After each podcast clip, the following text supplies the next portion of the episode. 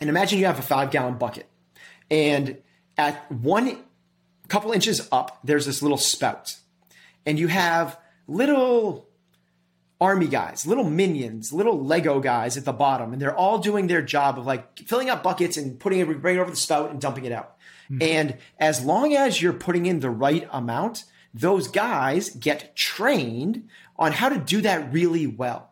You get really good at removing and flushing lactic acid out of your body. But if you go too hard and you pour too much in there, well, now those guys drown, they're done, the bucket can't drain out and it overflows and you have a mess. And those guys didn't learn how to flush out the lactic acid.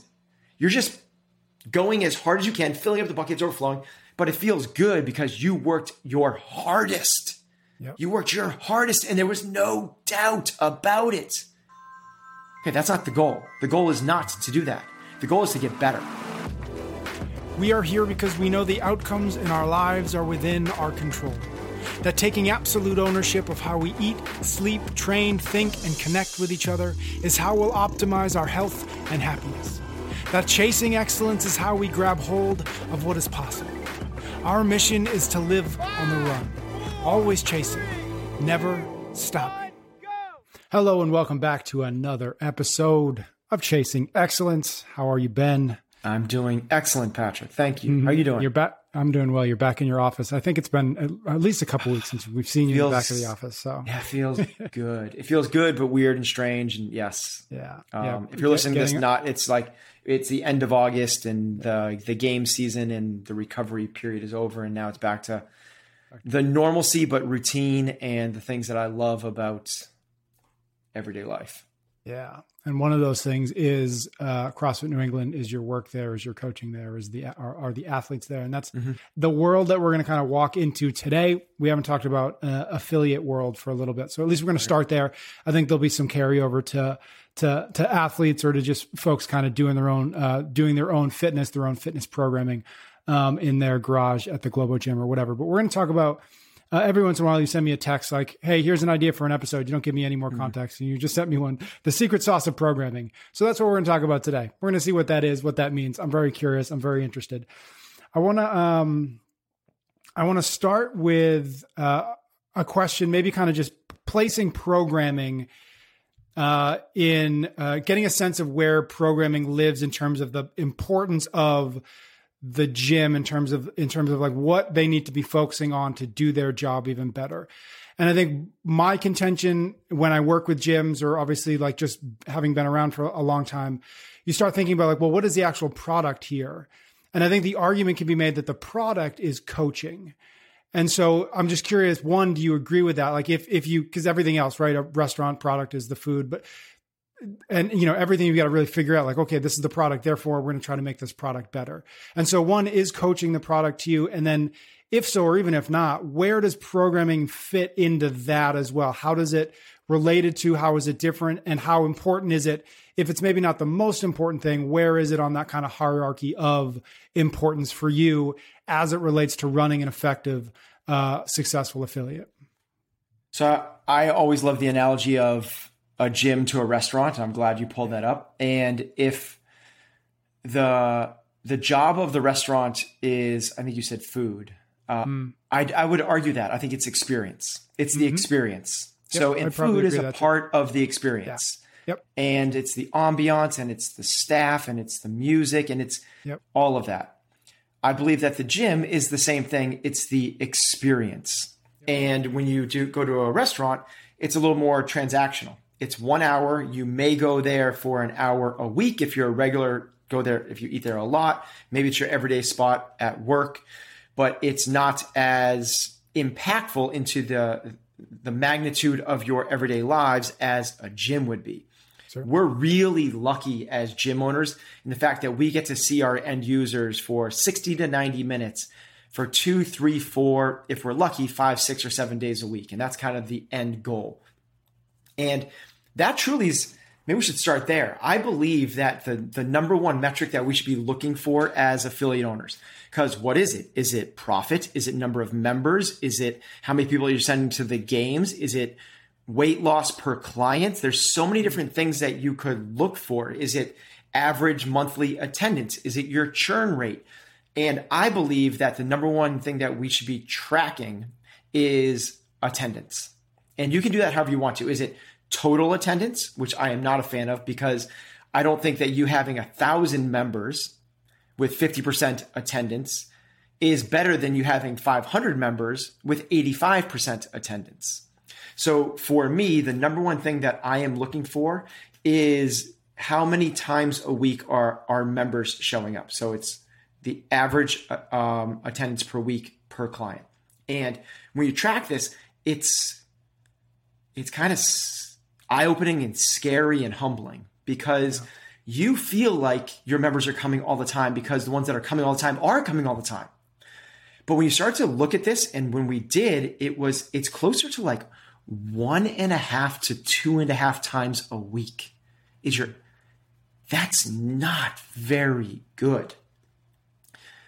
What we're striving for is to get our members to show up closer to three, four, five, or six times a week as Greg Glassman said years ago, you know, regularly train movements five, six times a week is constantly very, it, that's what the program, that's how the program works.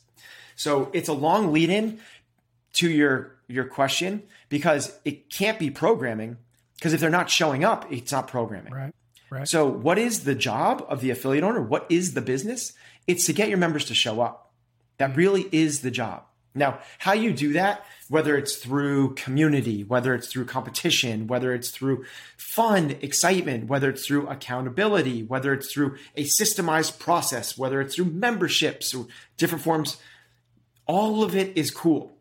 One of those ways is programming. One of those ways is to meet the clients where they are. So, what I mean by that is if you have one set program. And this is the way we were taught when we entered the CrossFit space. This is what it was. It doesn't matter if you're trying to, to train for a marathon, Brazilian Jiu Jitsu, be a football player, the CrossFit Games, or be a better soccer dad.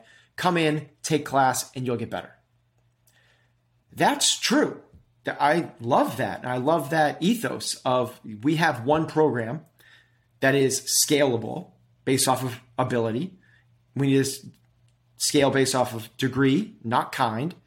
It is our Olympic athletes and grandmothers can do the same workout, but we'll vary it appropriately for each of them. That is true, and they will see results. Having said that, I think we're leaving a lot of chips on the table if that is where we're stopping. Mm-hmm. Because the marathon runner, Brazilian Jiu Jitsu guy, my grandmother, and the person lose, trying to lose 500 pounds, all of them their program should differ by kind as well as degree. Now, I'm not saying that we should have one person doing spin class, other person doing Zumba, other person doing um, Olympic weightlifting. But inside of that constantly varied functional fitness, high intensity interval training program, there can be little shifts and there can be little nuances to it. One of the ways that we've addressed this on a macro level is if we have and Tom Brady, you know, really high level athlete, if we have Katrin Davidsdottir, a really high level CrossFit Games athlete, and we have um, somebody that really needs a lot of health help, that needs to lose 200 pounds. If we all have them do Amanda, the workout, on a Monday, we're really solving a lot for Katrin. Like that's she needs squat snatches and ring muscle ups.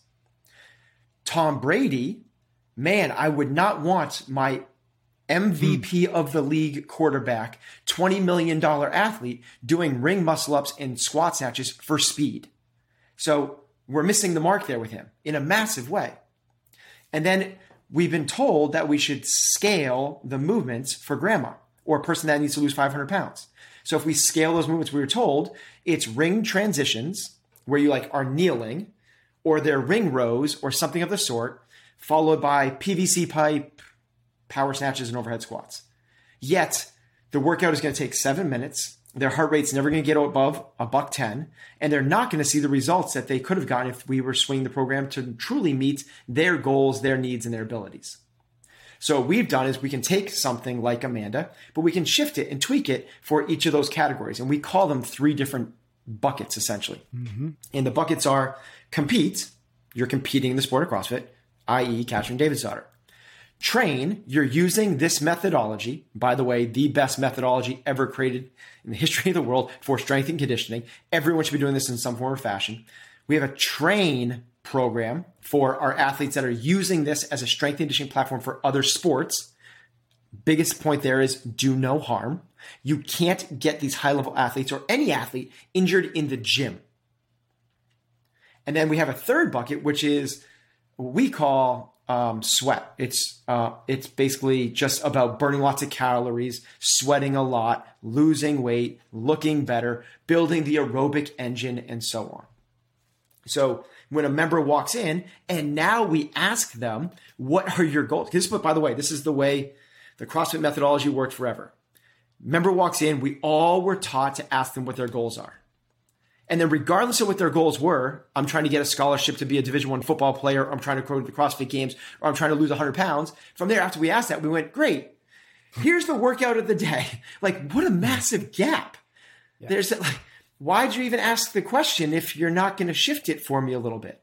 Now, whether we find out which one of the buckets, and they're still big buckets, and we feed them into one of those buckets. And now the programming is designed for them in mind. Once they get into that bucket, now we can speak to them based off of abilities, goals, and so on. It makes way more sense. Everyone is still getting the benefit of the group effect which is this amazing psychological phenomenon that everybody will benefit from. If you train in a group, I know you will work harder. Harder work is great because it is the shortcut to results. We're all here because we want results. Now, regardless of those results are lose weight, faster 40 yard dash, go to the CrossFit games, or just the best hour of my day. You training with other people will get you there faster, more so than you in your garage. We know this from psycholo- psychology, being with other people, and all the rest. Even people like you and me, introverted as much as we are, we will benefit from training in a group environment. Mm-hmm. That's just that's the way it's set up. So now we've blended this really nice aspect of training in a group with a little bit more individualized approach. Cool thing that we're doing on the CompTrain side, which is really, really cool, is we're bringing the next level of uh, individualization to that. Now, what we're doing, and it's in beta testing right now, it's in the hands of end users right now, beta testing, just haven't brought to the world yet, is, and maybe it will be by the time people listen to this, is you take an assessment. Give us your goals. Where are you right now? And the program will tweak that. Patrick, you are really good at conditioning, really good at um, skills. You need to work on your strength. Well, now we have a world class strength coach, Greg Everett, one of the best strength coaches in the world, programming the strength biased approach to the for those athletes. That's mm-hmm. we're going off on a tangent a little bit, but that's the way I roll. That's a good sneak peek. Yes. Yep. Okay. Um, pulling back into this, once we have those buckets, now we're talking to people more of on an individualized basis. The real that's not even the secret sauce though. That's just kind of like the high level. That's that kind of answers the question of like where does programming fit into this whole thing. Mm-hmm. The secret sauce is a little bit. Well, first, did I? I don't remember what the question was, but did I? Are, we tracking in the right direction? Yes, absolutely. Let me ask a few questions before yeah, we get because I do. I think when we get into the secret sauce, I think we might geek geek out a little bit, and I want to. I have a, a couple questions or couple things before that. The first is you said it at the start. This idea of tracking attendance, which I think is really mm-hmm. interesting, and something we've talked about before is the importance of and the differentiation of leading and lagging indicators. And when you look at something like churn, or you look at, you know, you can come up with the three or seven other different metrics you can, they're almost always lagging indicators, always telling you what already happened, yep. as opposed to leading indicators, which obviously are, are ideal because they're going to tell, they're, they're the metric that if we can figure out the right, the right thing to look at, the right thing to measure, they will, as best we can tell, show us whether or not we're getting closer to success or not. And so I think it, attendance is a really interesting leading indicator in the sense of it will tell you if you will continue to be successful because it, the member who comes in four times is far more likely, and you know this better than I, of course, but for, far more likely to be there in three months and six months and 12 months than the guy who shows up one, maybe two times uh, a month. And so I'm just curious quickly, because because it is a bit of a tangent. Did, how long did it take you to realize that maybe attendance was the right metric to look at? Not again, signups, not fundamentals, not overall membership size, whatever, but actually like what is our average attendance? And if we decide that that is the most important, what can we do to actually make that better? When when did that start to click for you? It, this year, so we're 14 years into this thing, so a long, yeah. way too, way too long. It's one of those things that we we're always, you know, you have eyes on. It's one of those metrics that yeah. um, is there, but it wasn't the thing driving. It is the thing. To your point, it is a leading indicator of what we all want, which is people to stick around and stay and get results that is the most important thing because as we dive into the nuances of this, you know, programming conversation, the, as long as you're doing constantly varied functional movements performed at relative high intensity, it's going to deliver results, particularly when you combine it with uh, eat real foods, not too much, mostly plants, um, meat, nuts, seeds, some fruit, little starch, no sugar intake levels. You, everyone, when you combine that high intensity interval training with eating clean, real food, not too much, the magic is it's it's it's amazing. Now there's dials that we can turn from eight to ten with this little secret sauce thing, but it, what has to happen is they have to show up. If they don't show up, I can't promise, I can't guarantee the program's going to work. And if the program isn't guaranteed to work, then what happens is people pay memberships and now they're weighing and measuring of whether it's worth it or not. Yeah.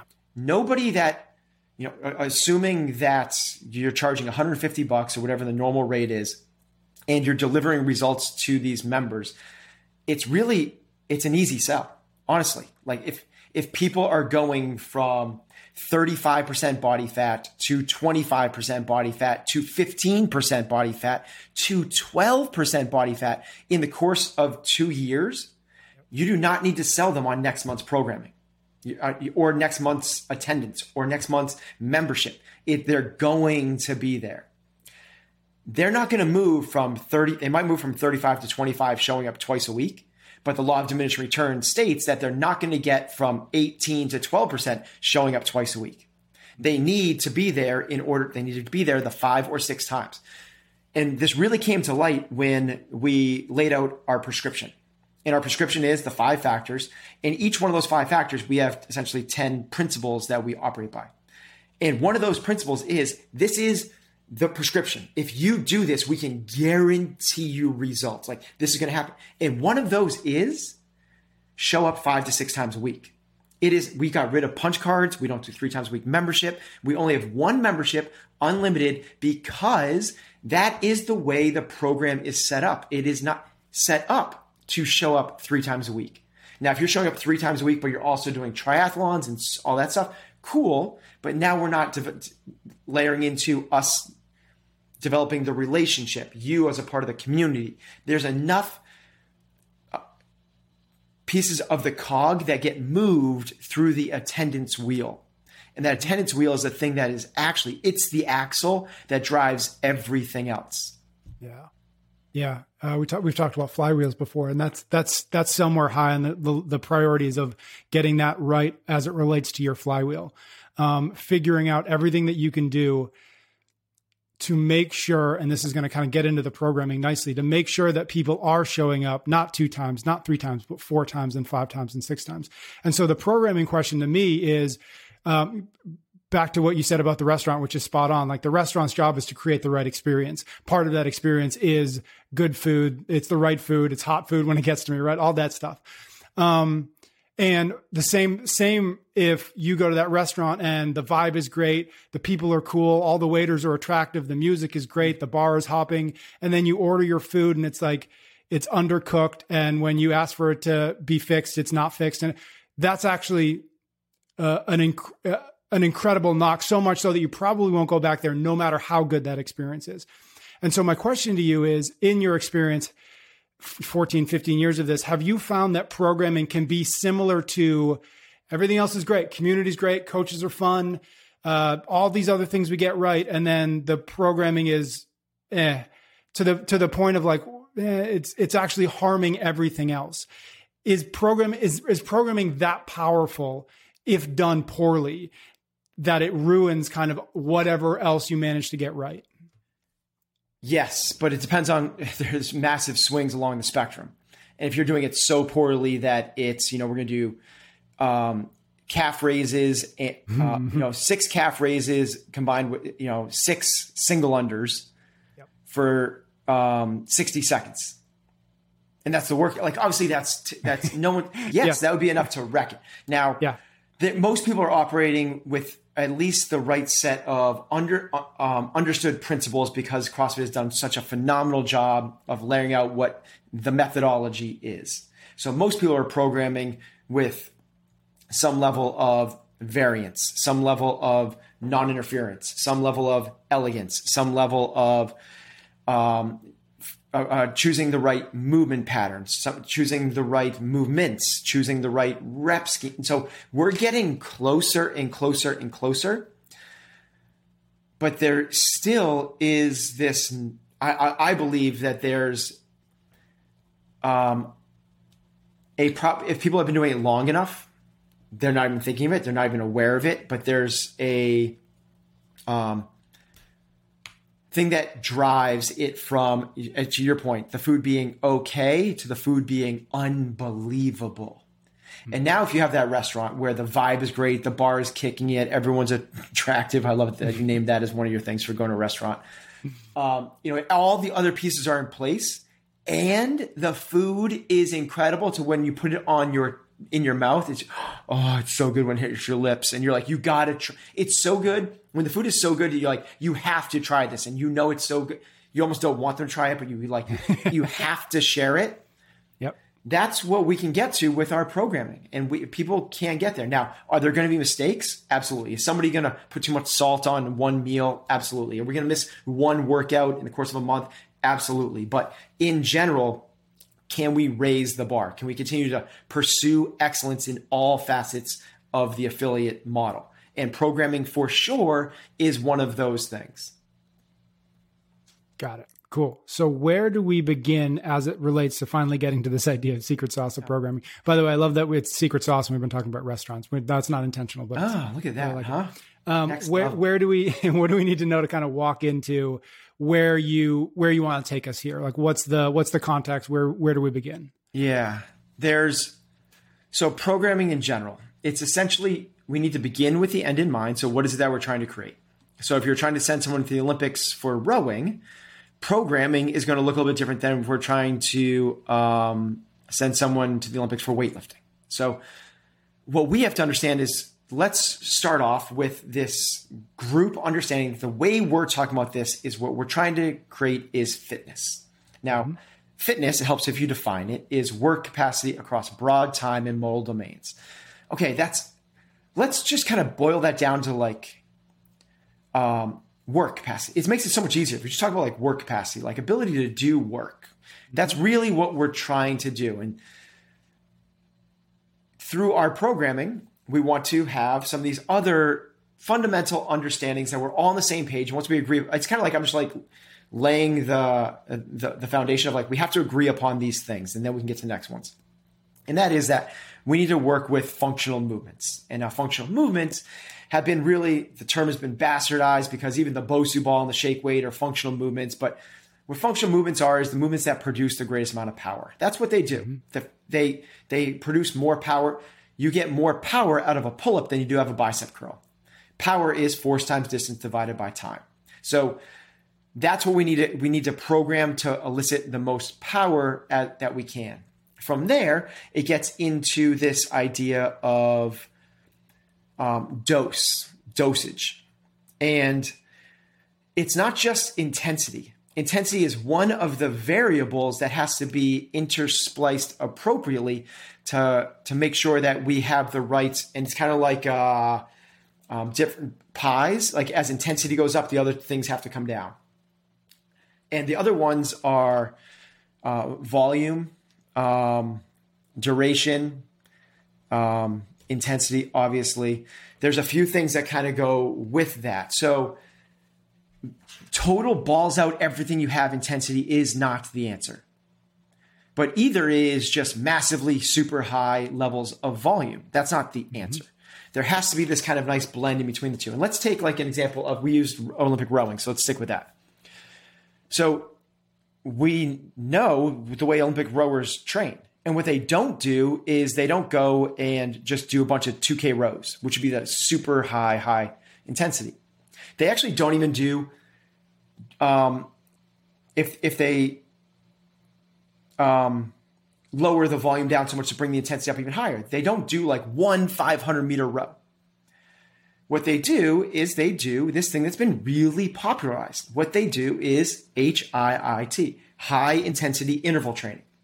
And what they'll do is either overload it and they'll do something like three by 2K at a sub game pace, or they'll go above game day pace and they'll do something like eight by 750, you know, with a minute rest or something like that at faster than, or whatever it is, or at game pace or mm-hmm. threshold, or they'll go below and they'll do a bunch of 200s with big rest, depending on their strengths, their weaknesses, where they're on the training cycle and so on. The big take home message there is even if this is for like the weightlifting crew, even if you had somebody who's trying to break the world record for the 500 meter row, they wouldn't just do 500 meter rows, balls out everything they got. They would bring it down a little bit, intensity, and get more doses. So we need the doses. So this is kind of the, the lead in talk to as much as we love the high intensity world of CrossFit, you doing one 500 meter row for time is not effective programming.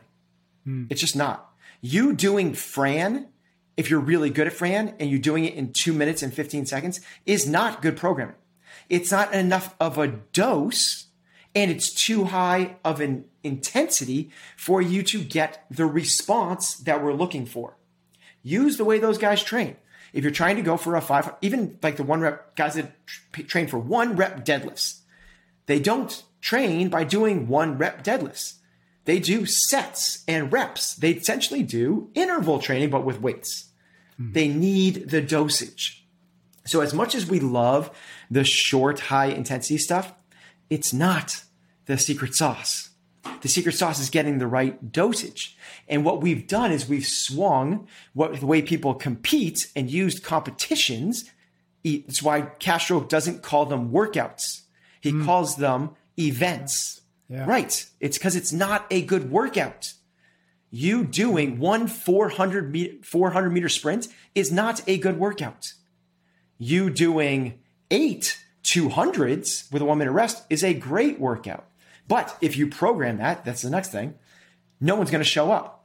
We have to get this nice blend between the physical responses that are happening and the psychological expectations that people have of the workout. Case in point today, we we did really bad programming at our gym. We did a Tabata toe bar. Tabata toe bar is really bad programming.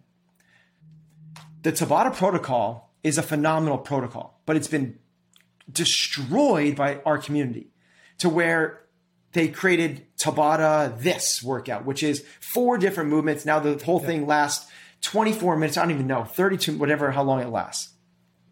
Tabata was created so that you would have this perfect blend of volume and intensity. It's a great training response but it has to be done with maximal or just submaximal intensities for 20 seconds of work, 10 seconds of rest. So if we do toe to bar, which by the way, we did it for lowest score. So if you're going to go for a low score, which is why this is what part of the secret sauce is. All of these little nuancy things, and here's one of them the way you score workouts has a massive impact on the stimulus of that workout.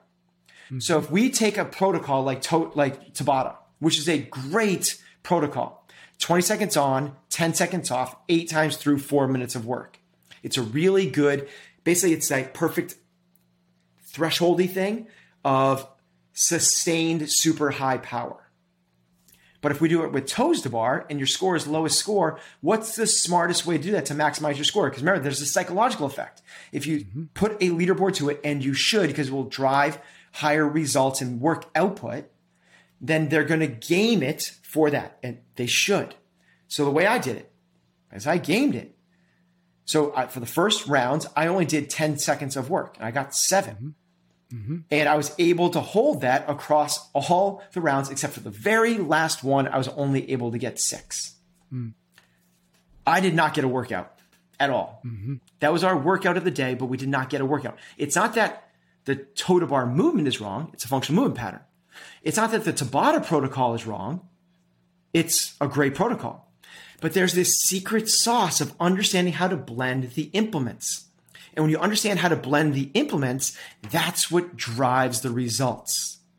So let's take another example of a workout that we did really poorly last week. Last week we did a workout that was um, wall walks and box jump overs. The protocol movements are great. Wall walks are a great movement, phenomenal. They show up in the games, great test. Box jump overs, great movement, amazing. The protocol that we used is this dope, amazing protocol that just like you can't not work hard. It's phenomenal. So what we so I'm going to tell the protocol the way we've used it in other ways. And the workout that we usually use this for is 2K row. Mm-hmm. Guys row 2K, girls row 1600. But every minute on the minutes, you do ascending burpees. So three, two, one, go, do one burpee, jump on the rower and get as many meters as you can in the remaining part of that minute. At the turn of the next minute, do two burpees. Then jump on and get as many calories, as many meters you can. And the workout's over when you accomplish the 2000 meter row.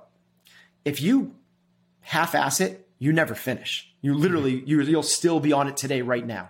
You will, so it's this amazing protocol that just drives this incredible intensity. We use it with our games. That we use that exact specific workout. We do with um, burpees, erg burpees, burpees over the rower with our games athlete when we need to turn up the notch, like early in the games training season, where it's like it's go time, because you have to go. We do it at our training camps because you have to go. You can use it with your athletes for somebody that likes to sandbag workouts because they have to go. Okay, so we tried that with wall walks and box jump overs. So the protocol is great, the movements are great but it doesn't work. This is the secret sauce. You have to understand that what we're actually programming for, this is it. What you are programming for is horsepower. Hmm. You need to program for horsepower. Now, the reason that works so well, horsepower is again, force times distance times total reps. That's what people miss when they do this formula times total reps divided by the total time. Mm-hmm. Now, when you do that, it will force you into these incredibly high powered functional movements. It will. Because if you do it with bicep curls, you're not getting the same response as you do with kipping pull ups. If you do it with um, tempo squats, you will not get the same response as you do it with wall balls. It's a, it's just, it's the way it works. But when you, um, so let's go back to that, that program of wall. So the, the workout was 15 wall walks mm-hmm. every minute on the minute do four, four box jump overs. The movements aren't bad. The protocol's not bad, but they don't match up. Mm. Because if you're going to go and try to smash the wall walks, you can only go so fast. Now, with our athletes, we don't allow them to do rebounding box jumpers because of the stress on the Achilles. So you can only do box jump overs so fast. Unlike burpees and rowing burpees and rowing have this exponential. So as you lean into it, it goes harder and harder and harder. What you're doing is you're putting imaginary caps on those movements. So if we have imaginary caps on those movements, you don't want to do it when the, the one of the, the protocols that it, it forces this incredible intensity. You want to do it one that elicits a nice, smooth, longer intensity, like an AMRAP. So what happens is when we do this workout of wall walks, 15 wall walks every minute on the minute, four burpees, you're done when you get the four, the wall walks is the people that are really good at the wall walks. I'm not real. I'm not really good at wall walks, but I finished the workout in a minute and 52 seconds. Hmm. And when I was done, I, there's no workout. That was not a workout at all. Yeah. Yep. We have other athletes. We had a 10 minute cap on it. They were finishing around the eight minutes or so like that. Now they're getting smashed from that because it's taking them forever. They're going so slow and I'm getting nothing out of it. So, what was the desired stimulus? It was missed because people went in this huge divergent path.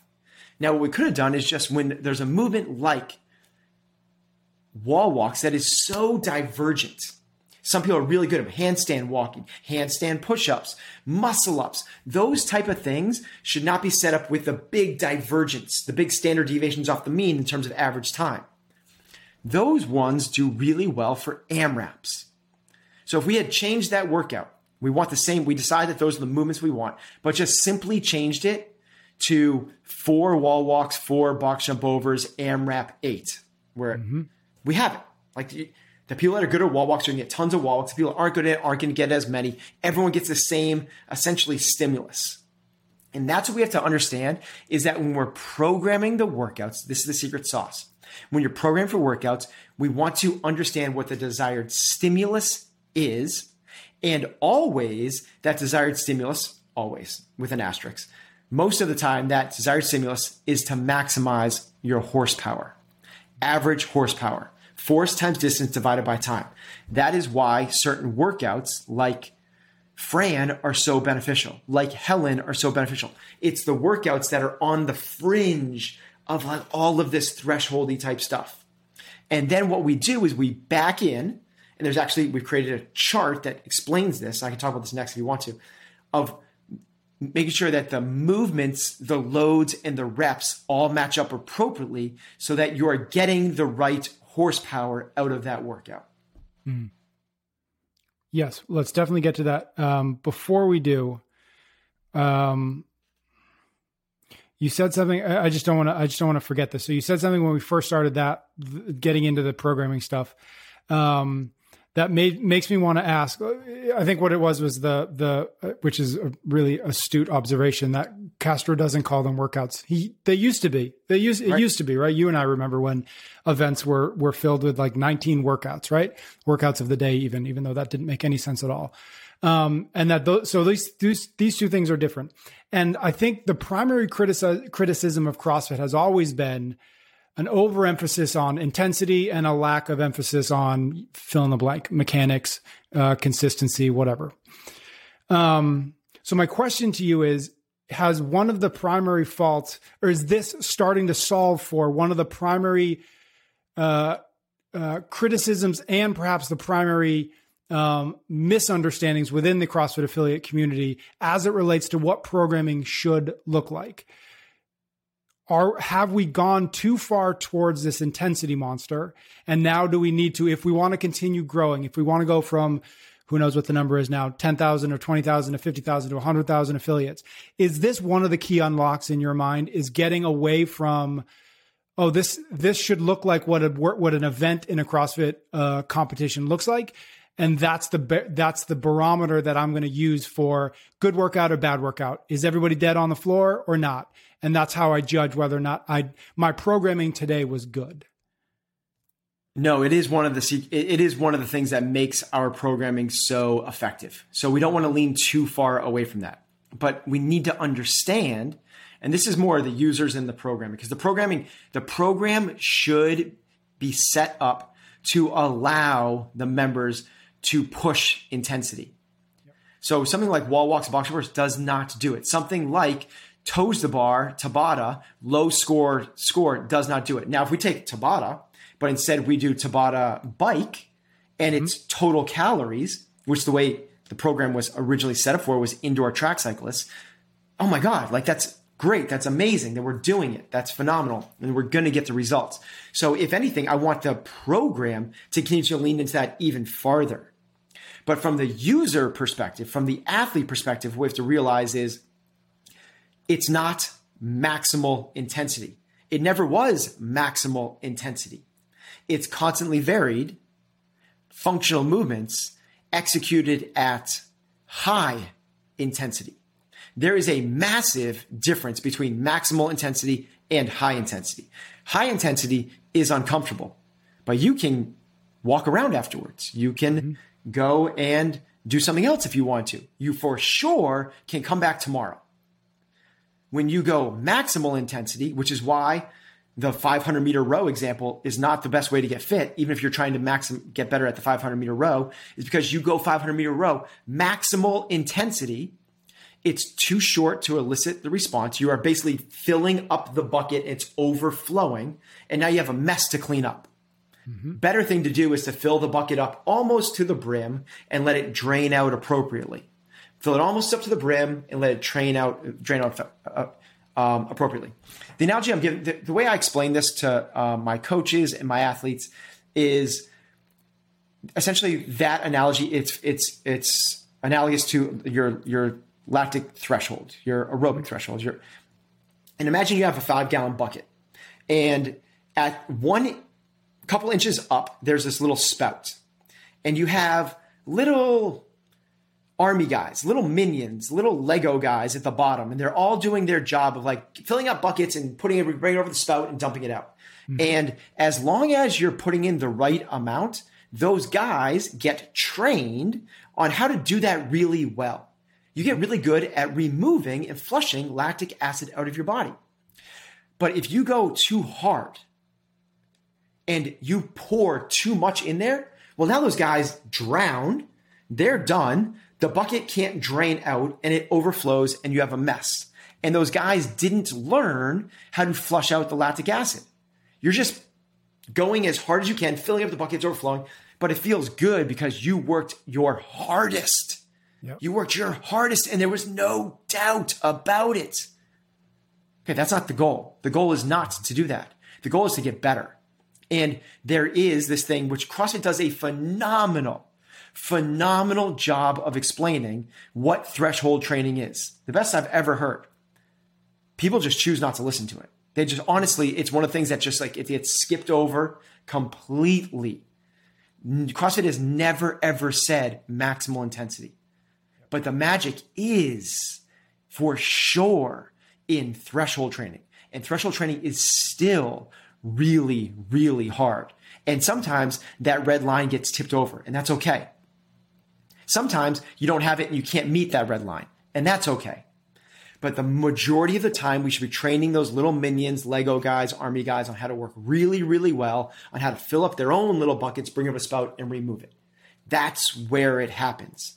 But the program has to be set up the program, the actual what's written up on the whiteboard has to be set up so it'll elicit that response. Tabata Toes doesn't do it. Mm-hmm. Wall walks and box jump overs in that format does not do it. You know it does? Fran, if you're in the five, six, eight minute range, mm-hmm. not at two minutes guns a blazing. Helen, Murph, like all of like, there's a reason CrossFit works as well as it does. What we've also missed is that this idea of keep workouts short. That's been kind of pulled into like they have to like if if a workout is 18 minutes, it's long. That's not what that's saying. What it's saying is don't go and do 10 mile runs. That's what it's saying. If you're doing a 25 minute AMRAP, that's not a long workout. You can get that's not a long. I need to we need to reframe that inside the CrossFit mm. space. Mm. A long workout is 40 minutes. It's, it's where you go yeah. completely aerobic. It's when you're doing 40 minutes. But you doing um, clean and jerks, chest to bar pull ups, and burpees for 25 minutes, that's cool. Like you're, you're, if you do that four times a week at your affiliate, I'm telling you, your members are going to get incredible results. More so than if you do three rep deadlift followed by 500 meter row. I'm, t- I, I'm just telling you what will get better results. Because it's not about think about the way that even the five guys that are training the 500 meter row the guys that are training the one rep deadlift they're not doing one deadlift. Even the conjugate guys the west side guys who lift one real heavy and they change it up every two three weeks. And now they're going to do it with bands and now they're going to do it with an echo bar and now they're going to do it with a box and they're always going to lift that one rep super they'll tell you that the magic happens through the, the the accessory work where they're training their weaknesses afterwards Mm-hmm. And what they do is they do that one rep really heavy. They do a few hypertrophy sets of something like, you know, three, four sets of eight to 12. And then they do this uh, muscular endurance stuff of like hundreds of reps. They're not doing the one rep. Guys that are running the 400 meter, guys that are running the, the, the, the 100 meter, they're not running one 100 meter run training and going home. Right. They're doing, they're doing five, six, seven, eight 400 meter dashes. Uh, sorry, 40 yard dashes. And when you stretch out a little bit more, people are training like the 2K row at the Olympics, which would the event it is. They're doing way more than one 2K row. We can't be afraid. I, am not, I'm not, this is not a case for volume. I'm not saying mm-hmm. that, but it is a case to reframe the benefits of doing multiple workouts a week that are sub five or six minutes. Mm. That should be the exception, not the rule. And most of the magic will happen closer to that 10, 15, 20, and 25 minute mark. Also, because the program is set up as a strength and conditioning tool, assuming that you are doing other stuff. It's assuming that you're a first responder. It's assuming that you're also doing Brazilian Jiu Jitsu. It's assuming that you're also a lumberjack or a, a landscaper. It's assuming that you're on special forces. That's not what most of our clients are doing. Most of our clients mm-hmm. are coming here. They have this one 60 minute block to get out all of their conditioning, all of their activity. And they drive home sitting, go home, sit at the kitchen table sitting, go to work, sit, and they don't get any other exercise. If we're lucky, maybe they go for a nine minute walk after dinner. Maybe. I don't think that's happening. Maybe they also do 20 minutes of yoga somewhere. I don't think that's happening most of our members, we're struggling to get them to come in three times a week to do a 60 minute CrossFit class. That three times a week CrossFit class, if one of those days is a three minute workout, we are doing a disservice to our members.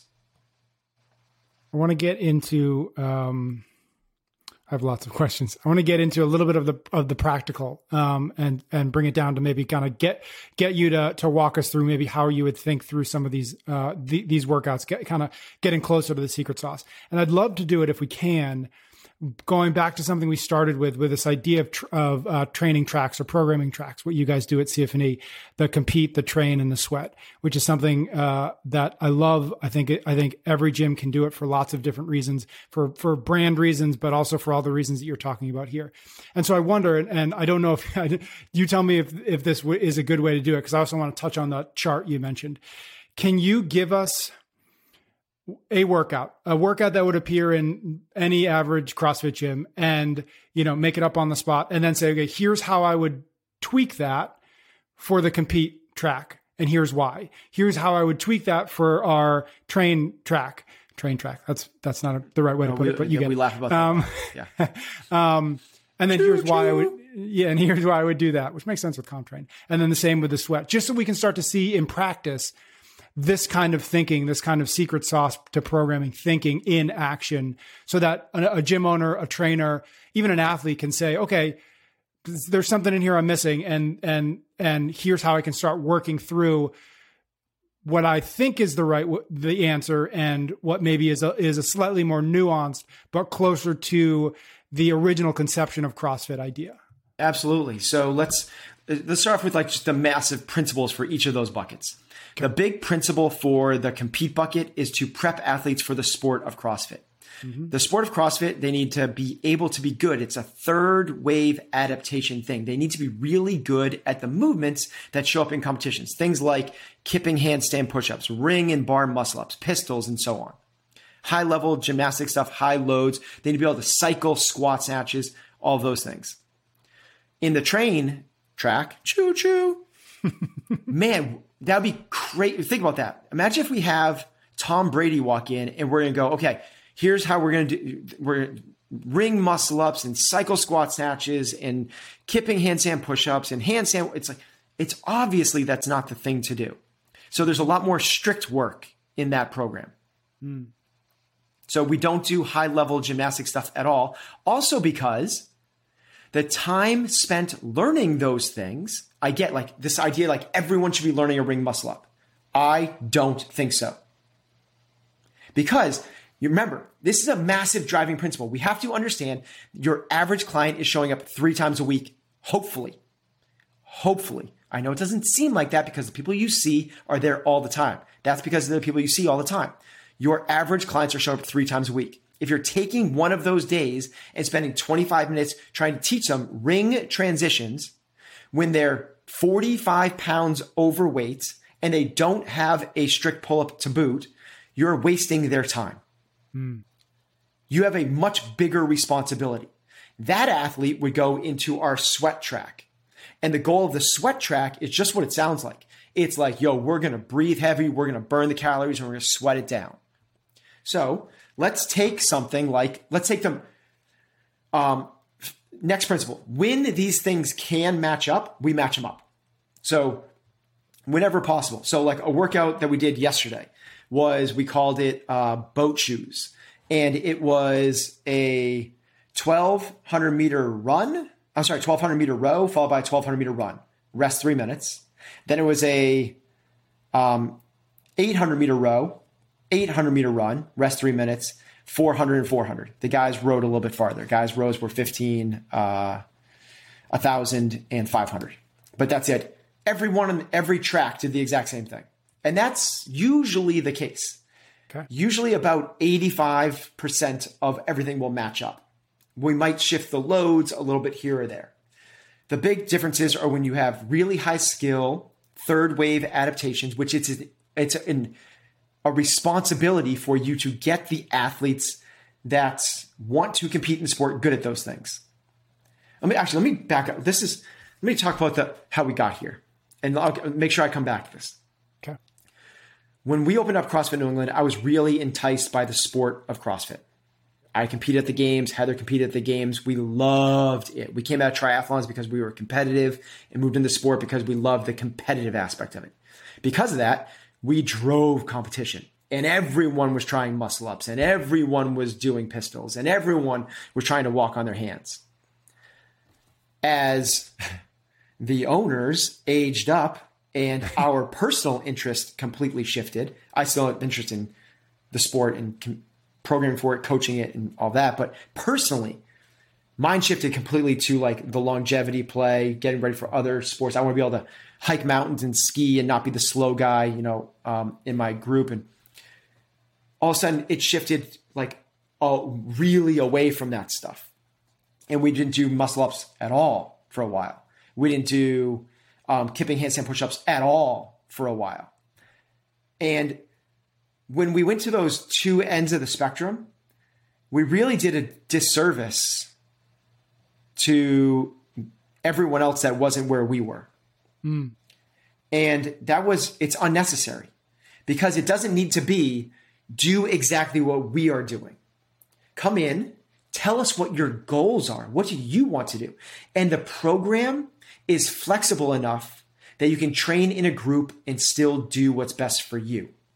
So I can do something like that workout yesterday, and everyone does that. Everyone needs that sort of aerobic base building even a workout that has something like deadlifts and burpees.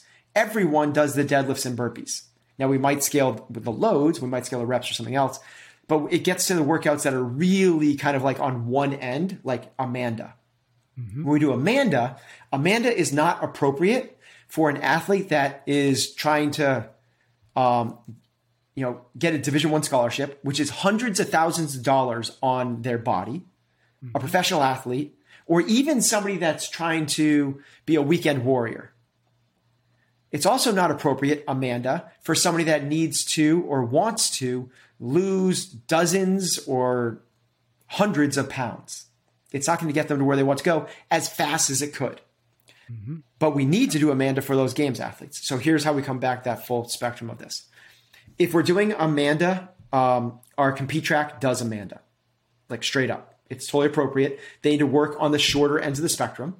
They need to work in that three, four minute time domain for the good athletes. And they need to know how to do ring muscle ups and cycle squat snatches.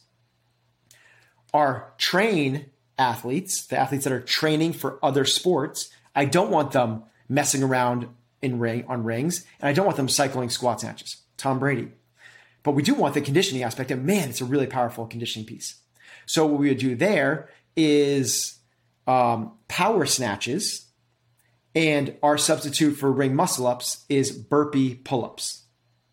So it is a big total body cardiovascular movement that involves an upper body push and an upper body pull, just like a ring muscle up. So with that athlete, while the Amanda athletes are doing 975 of ring muscle ups and squat snatches at 135, our train athletes are doing power snatches at 135 and bar muscle ups and they're going to do five rounds.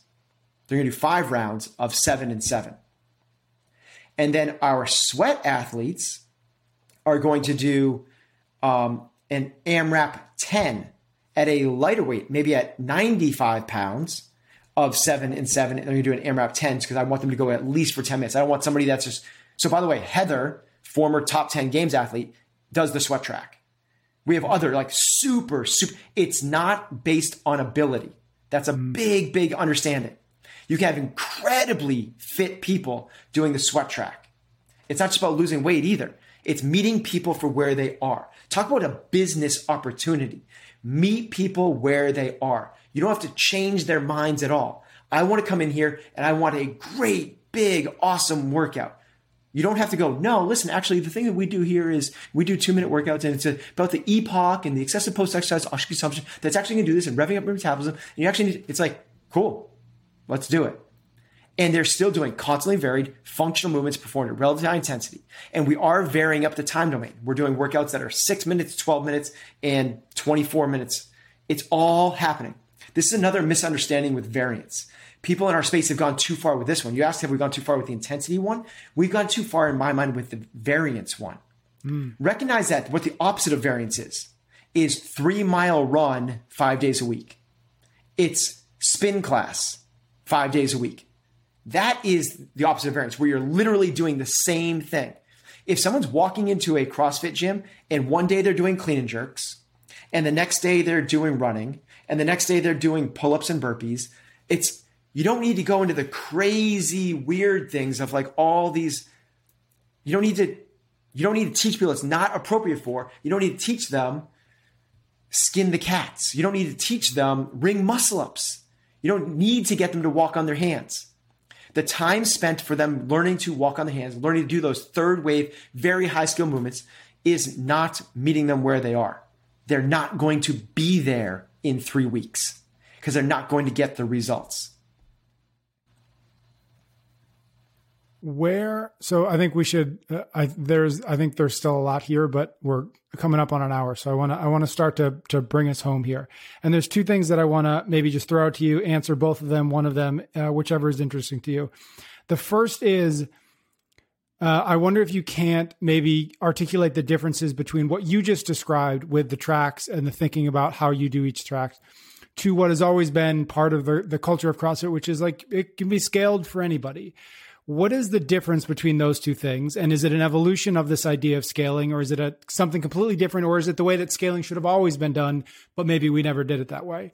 And then the other one, maybe just to wrap up on, is you mentioned, um, uh, you mentioned two workouts in the last, I think, couple weeks that that at CrossFit New England that were generally not successful for different reasons. How often are you still you as a as a team there? Getting through a day of workouts and being like, guys, we we dropped the ball on that one. That that that failed for this reason and this reason or this reason. Okay, let me do answer, the second question. Answer both first. or yeah. either of them. Yeah. Yeah, I'll do the second question first. Um, it's very few and far between. We're in the we're in a transition of trying to train somebody up. Got it. So that's what, and we're giving them one day a week, and that one day a week isn't isn't hitting where it's supposed to. Got it. Okay. Um, so that's, uh, but I, um, I am it's taken us a while to get to where we are CrossFit New England with the programming because in the beginning, as I said, it was all competitive stuff. Yeah. It was, and we did a great job preparing people. Like we would send, you know, dozens of people to the age group qualifiers, and we'd always have three or four people in regionals, and we'd always have a couple people at the games. It was like we'd always have a team. We won the team games. We had people on the podium. We did a phenomenal job of that. And we swung the other way. Man, we were delivering so much results to our regular members, but we were missing the other parts. We weren't. Mm. We were missing the games part. We were people that were trying to do well in the open. We were leaving them high and dry. We missed it big time for a couple years, and that's where we kind of as we've opened up this our, the, the, paradigm in which we we view it's, programming. It's, yeah, it's not either or now. It's both. Correct. And. Yeah, exactly right.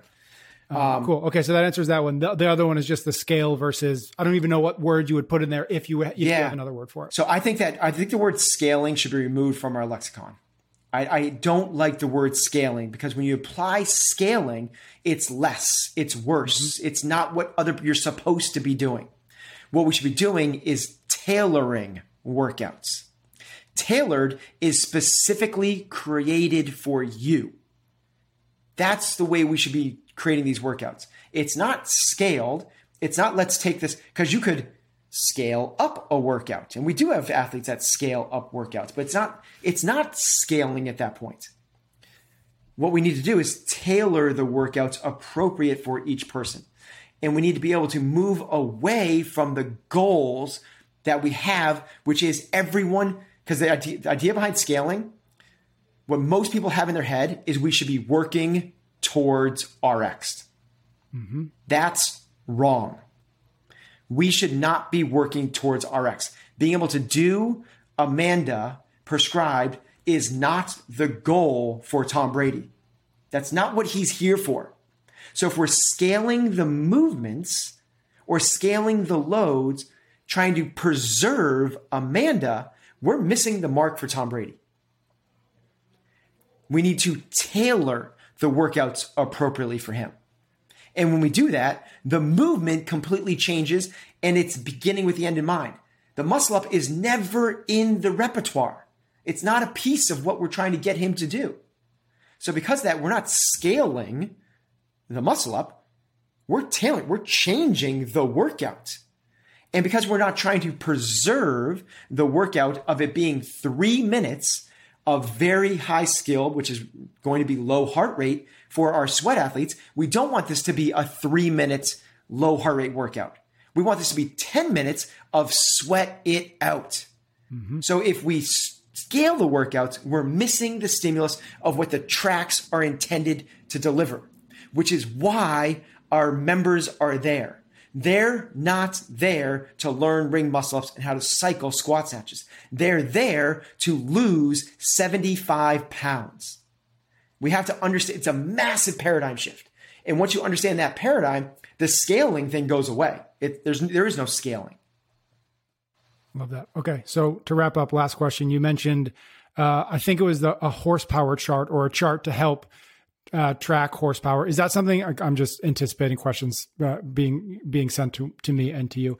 Is that something that is available for folks? Is that something that might be at some point either through CFNE, through CompTrain, something something you guys are working on, or or what? Um, we've never shared it publicly. We share it with people that do our immersion program. It's part of the the programming um, discussion for that.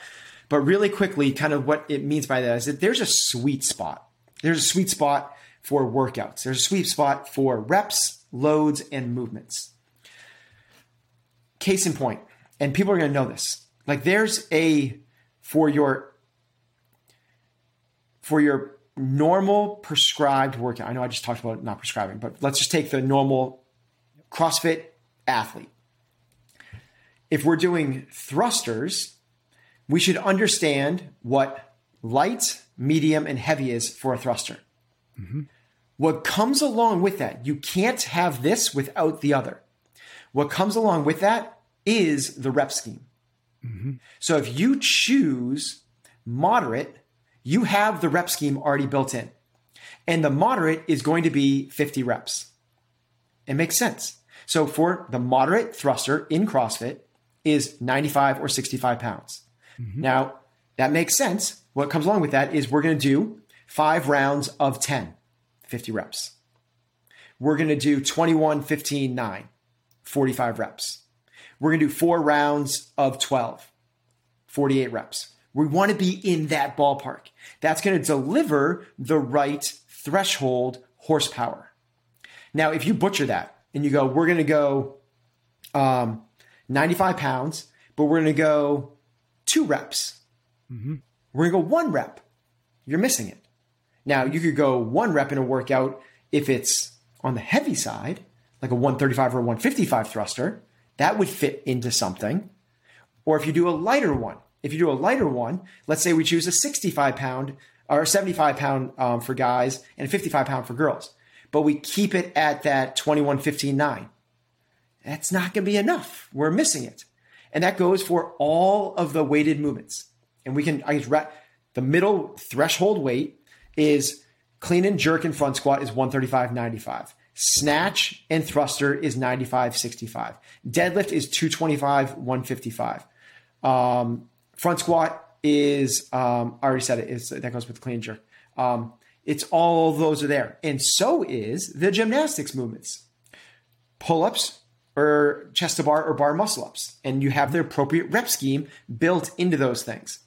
And what happens is if you don't understand these, things get butchered and they are combining the lights with the, the reps. Uh, they're not all matching up. And it's okay to do it every now and then as the exception to the rule, but we have to understand the rule before we make exceptions to it. Love that. Okay, let's so just kind of put, put that in. So I talked about the threshold one, the middle one, the average one. That's 50 reps. The higher one is 100 reps, and the lower one is 30. So for snatches, heavy snatches is 135. Okay, that makes sense. 30 reps. What is 30 reps with it? It's Isabel. Oh, totally makes sense. Um, Amanda, 135. It's nine, 750. That's like 20 high reps.